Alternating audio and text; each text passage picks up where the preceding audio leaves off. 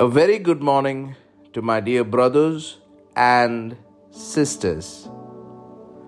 Many people are living daily in some kind of fear fear of tomorrow, fear of death, fear of diseases, fear of failure, fear of losing a job, fear of finances, fear of relationship breakups and many more.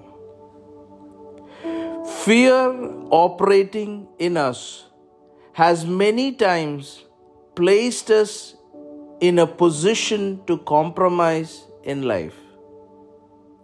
Fear is developed in oneself when you give your ear to false evidences, which in other words is known as lies. That is why Fear has the capacity to make you unwell in your health and can emotionally depress you. Whereas faith in God can heal you, make you well, and develop an atmosphere of confidence in you. Always remember this unbelief in God and His ways is the main reason for fear to dominate our minds, which further paralyzes and keeps us in a state of depression.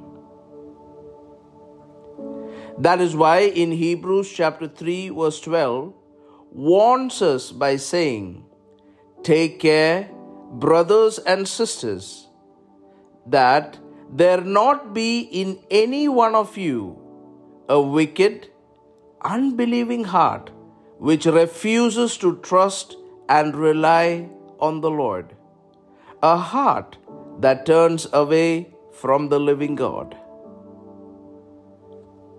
My dear brothers and sisters, if any of you are in the state of fear or unbelief, I want to encourage you right now to come to Jesus with a believing heart.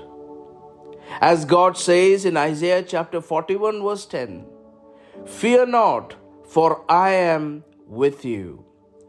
Be not dismayed, for I am your God. I will strengthen you. Yes, I will help you. I will uphold you with my righteous right hand. Be assured as you depend on God, He will help you come out of anything that is currently bothering you. Let's declare this over our lives. It's time to launch ourselves from a fearful state to a faithful state. Let every dry bone that is paralyzed by fear Arise right now into a vast army in the mighty name of Jesus. Become fearless in Christ Jesus. Amen.